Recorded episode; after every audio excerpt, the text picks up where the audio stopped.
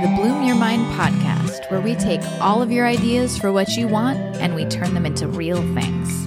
I'm your host, certified coach Marie McDonald. Let's get into it.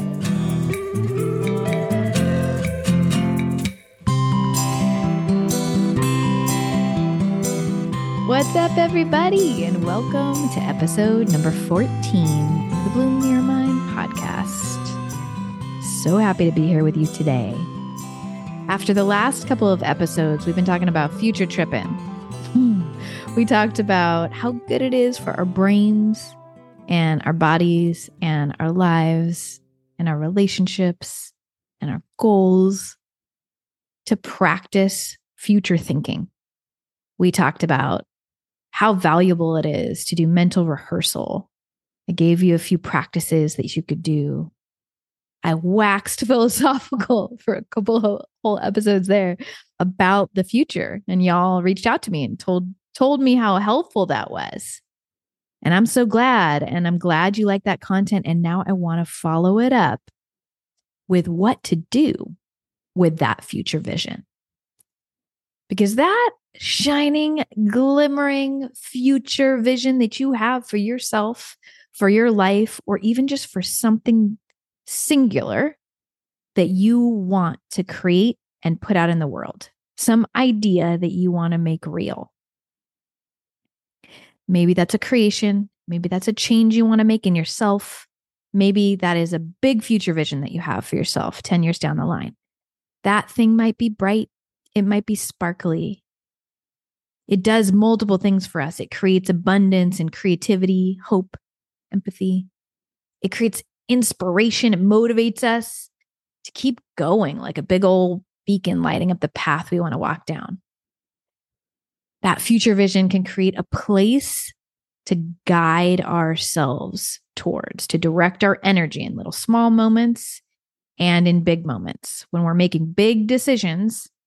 And also when we're just deciding what the next small step is that we can take.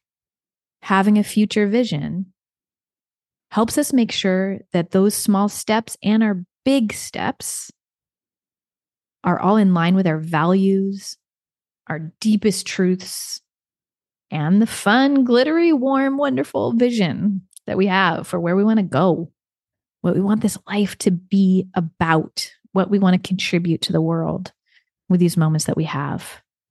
Our future goals, our future vision can create a sustained, like a long term passion for us that lasts for the long run, for the ups and downs that keeps us in the flow, keeps us rocking in the direction we want to go. Or sometimes that future vision can actually do the opposite. It can create pressure, it can create lack, it can create a lot of fear. So that's what we're going to talk about today is how to make sure that you use that future vision for yourself for good and not for evil. So, the future, my friends, it's not reality, right? It's a projection. It's our vision, it's our idea for what we want to create or be or experience. And because of that, because it's not a real thing, we can't use it to measure our progress. And that's what we're going to talk about today. The only way to measure our progress is backward against the past, against how far we've come, against the fact that we started as an embryo. we made a lot of progress since then. We can't use our future vision to measure where we are right now. And I'm going to offer a little bit more detail about this, there are two ways that I will offer to measure our progress, measure where we're at. One option is in relation to our ideal, our future, hope that we have. And the other option is we can measure in relation to where we started. And I'm going to recommend that one. But first, let me give you an example, as always. All right. So I was talking to this fabulous client of mine and I said, What do you want coaching on today? And she said, I want coaching on my budget because we've been, we've worked up a budget for her. Um, she's made a bunch of progress. She's been working that budget, enjoying it, having so much fun on her budget for real. Um, and she said, you know, something's gone wrong here and I need, I need some coaching on it. And so we got into talking about this and we realized that even though she has the goal of saving right now, she was $800 down in her bank account. And so she was measuring her progress financially against this idea that she had her bank account had gone down by $800. And so she was worried about that. And so we started talking about it.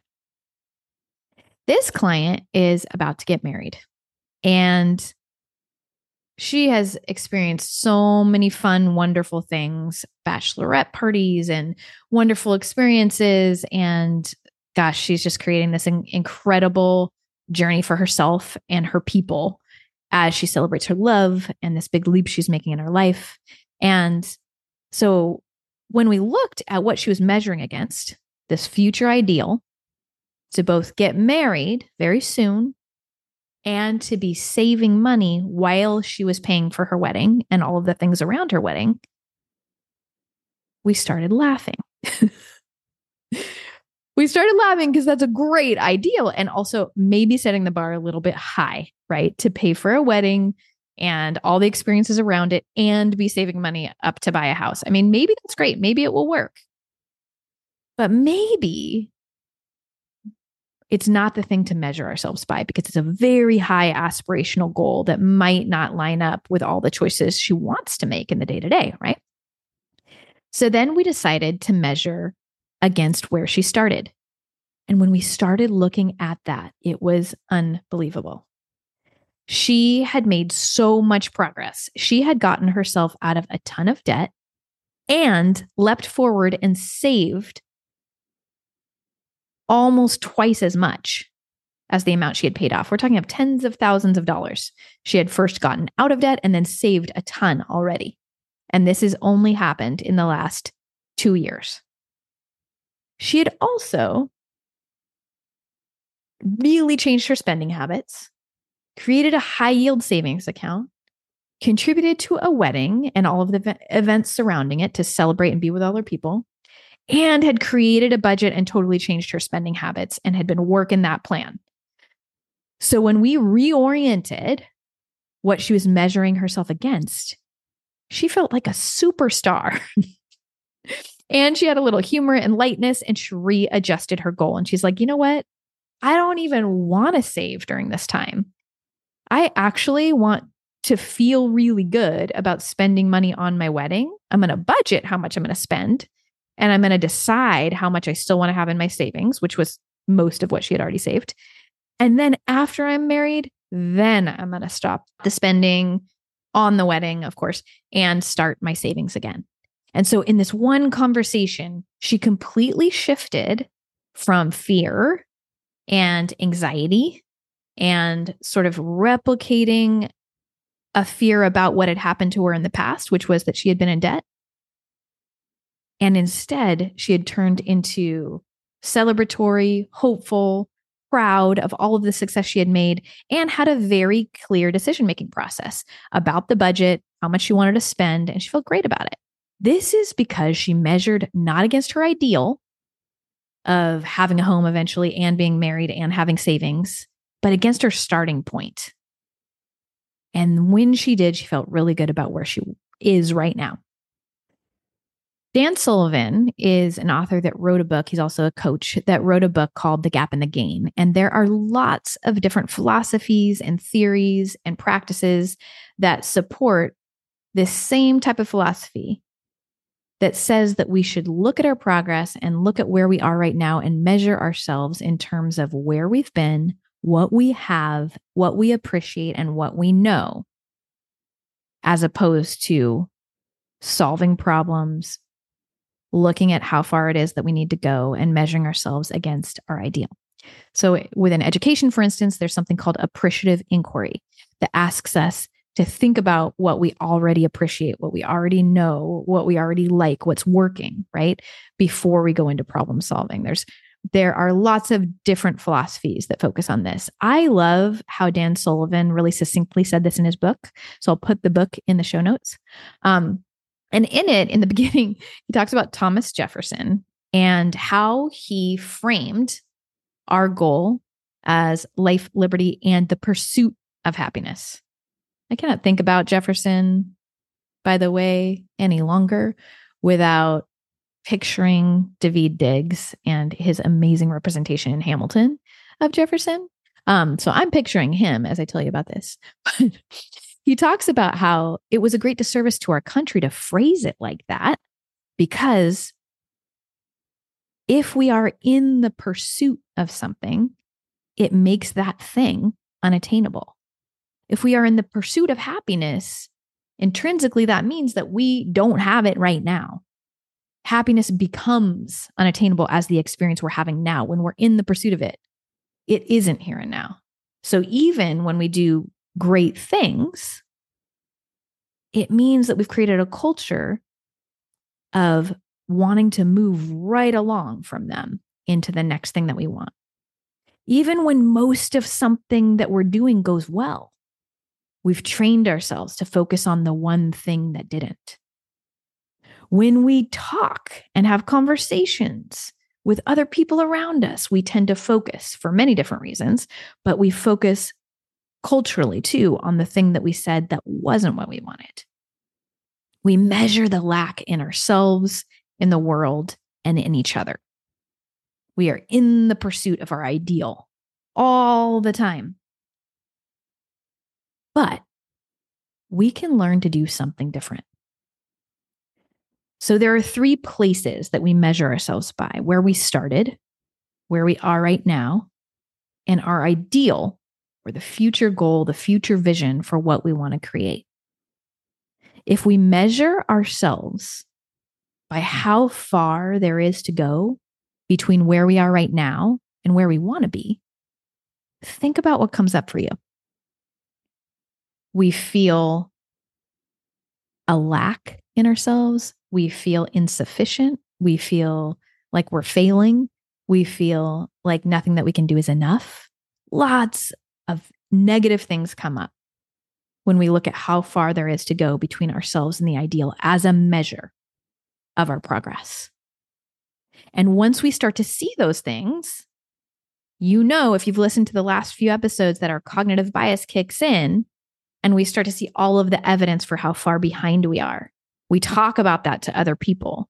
We represent ourselves in our body language and in our perspective and in how we filter reality through that perception that's based in lack, an inherent lack in ourselves. Yuck.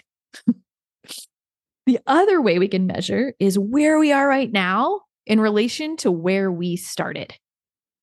And when we do that, we consistently, categorically are in a more productive, positive, hopeful, generative, and creative space because we see all of the things that we've done so far.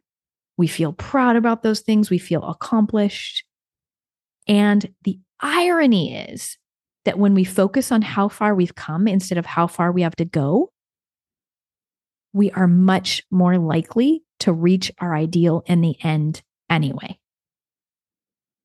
Because we create a presence, we actually experience the world that we're in right now.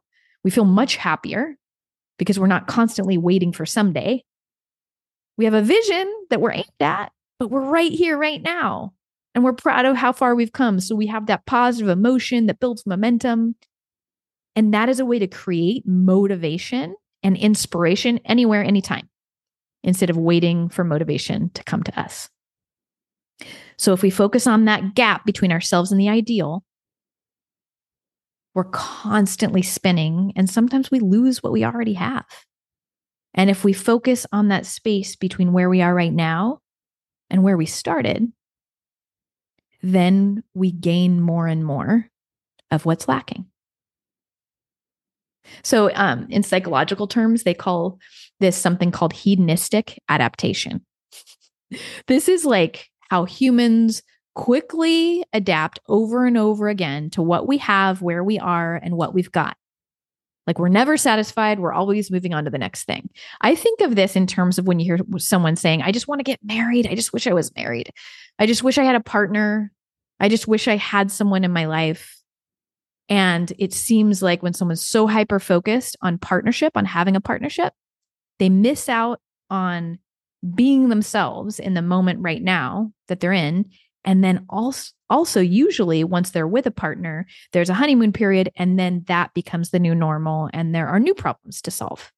And by the way, there's nothing wrong with you if that's you. We all do it. or maybe someone just wants a new job. I just, there's so many things wrong with the career I'm in right now, or the job I'm in right now, or the city I live in right now. I just need to move and then everything's going to be good. And then, of course, once there's that shift to a new job or a new career or a new city or a new place, there's a honeymoon period for a while. And then we quickly adapt. That's that hedonistic ad- adaptation. We adapt to that new normal, and there's a new set of problems that are keeping us from happiness. We do that in many different ways. We adapt to that new normal and then measure ourselves against the next thing we want, the next rung up on the ladder. And in doing that, we're avoiding where we are right now because we're trying to get to where we want to go. Ideals are there for motivation, to give us choice and meaning and direction in our lives, but not as a measuring stick. Unfortunately, the society that we live in has taught us to measure ourselves against ideals, against goals, and has set them way out of reach. But when we measure ourselves against how far we've come, we get to choose where we're going next because we have total freedom. It's our self worth, our progress is not based on where we want to go next. Where we want to go next is just for fun. Our progress is based on all the things we've done so far, not some role that we're supposed to be playing or something that we're supposed to accomplish that we're holding against ourselves. We get to see new progress every day we get to be in our lives, love our lives because we've come so far. And then every experience that we have is something we can learn from because it becomes part of that gain. It becomes something we're grateful for. We gained something from it. We learned something from it. It becomes part of how we're measuring our progress. Because what we want is something that we're aiming for, but we know we don't need it. Because what we want, our future vision, isn't the thing that's determining how much progress we've made. You with me? Here's another ridiculous example. Have you ever been running late and you're like really excited for some event? You're really looking forward to spending time with some people. And then you're running late, and all of a sudden, that's all that you can focus on is the like five or 10 minutes behind that you are. And it's like, whose fault is this? Either we blame ourselves and we feel bad about it, or we blame somebody else, or we oscillate back and forth between blaming and shaming and blaming and shaming, and we get stuck there. And we think about now how badly we feel about being late and how badly we feel about how others are going to feel about being late. And we get into a funk and maybe even miss the whole experience. But if we refocus out, not on the gap of being, you know, where we are now, five or 10 minutes late, against our ideal, which was to be on time, but we refocus on our on where we are, 5 or 10 minutes late. But the whole picture of okay, we got out of the house and we're almost there and the whole picture of the event and how important it is to us and how excited we are about it. The whole reason we're there in the first place. We come out of that fixation on that gap on the five minutes late and we come back to being present where we are right now and seeing the whole picture instead of missing out on something that's important to us. One more place I want to call out how helpful this can be is in relationships. So when you're measuring the distance between where you are in a relationship against the ideal for perfection, you only see, we only see where a relationship is not measuring up or where another person is not measuring up. We see those things in our own head and then we point those out to other people, sometimes meaning to and sometimes not meaning to. And then everyone's focus is on those negative aspects of like just the faults of how far we are away from perfection. So I'm going to give you an example here. So let's just let's just say that a child has been in some really tough situations socially at school. There's a kindergarten boy that I know was in some tough situations. And that child, he has always woken up happy, gone to sleep happy, um, been really silly and fun loving and imaginative and wonderful. And then after a year, year and a half of being in some pretty tough social situations at school during this kindergarten year, his attitude started changing. He would wake up in the morning with a furrowed brow and he would say, Leave me alone. and when people, his parents, would ask him for things, he would say, No. And when his siblings would interact with him, he would run up and kick him in the shins. he would start throwing things. He didn't want to go anywhere, didn't want to hang out with anyone, didn't want to make new friends sort of developed a shyness that wasn't like him. And if his parents were looking at their child and measuring that child against the ideal, that would be really frustrating. They would see a child that was not being nice, that was not happy, that was um, off kilter and and was uh, sort of like lacking, right? If the parents measure that child's behavior in the moment that they're in against how far he's come, they might consider things like this. That child has lived six years and become a fully formed human being. That child has come into the world and learned how to have a body and be a person and say words and operate this bag of bones and brains. that child has learned about social behavior and has learned how to walk around and interact with other human beings in sometimes very strange social situations. That child began to separate from his family, and then that separation got interrupted by COVID. And that child went back into the house and stopped that organic separation, started reattaching to them and learning that normal was being back in a house with a family. And then that child made that progress of moving back into school and figuring it out. And then worked through some very strange social dynamics. And even in the hitting and the anger and the frustration, those parents might see that there's a gain there. He's processing the thing that he experienced instead of bottling it up. He's working through it. And if we're working through it, we're going somewhere. So those parents might see the gain of the fact that he experienced some rough friendship dynamics with not the best physical boundaries and he made it through them. And with all that perspective, they might feel proud instead of disappointed. And with all that perspective, they might have a lot of patience and set clear boundaries to retrain that little human in what appropriate boundaries are physically and that patience might coax out a lot more love again, a lot more compassion, a lot more learning, and might get everyone where they want to go a lot faster. So we can see that both in how we relate to ourselves, how we relate to our futures, how we relate to each other, and how we relate to the world, if we can measure our progress in relation to how far we've come instead of how far we have to go, it is all better. So this week, just notice when you're feeling like you're not enough, or you're not far along enough, or you're not where you're supposed to be, or when you're focused on what's lacking in a situation, another person, yourself, just notice when you're hanging out in that gap. Mind the gap, y'all. and then either in your head on a piece of paper typing it out in a voice memo. Measure yourself or the situation or the other person by describing the gain instead. Instead of comparing yourself to where you wish you were, compare that other person or the situation of the world or yourself compared to how far you've come. By where they started and how far they've come, or by the whole story instead of just some part of it or by what you've learned and what you know now that you didn't know before. Measure yourself by your progress. Measure the world and the people around you by how far they've come. And then notice how it blooms. That's what I've got for you today.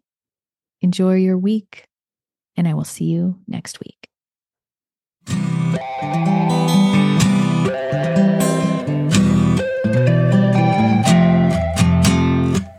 Thanks for hanging out with me, friends. If you like today's episode and you want more of them, please take two minutes right now to subscribe and give me a five star review on Apple Podcasts. Then send this episode to a friend. See you next time.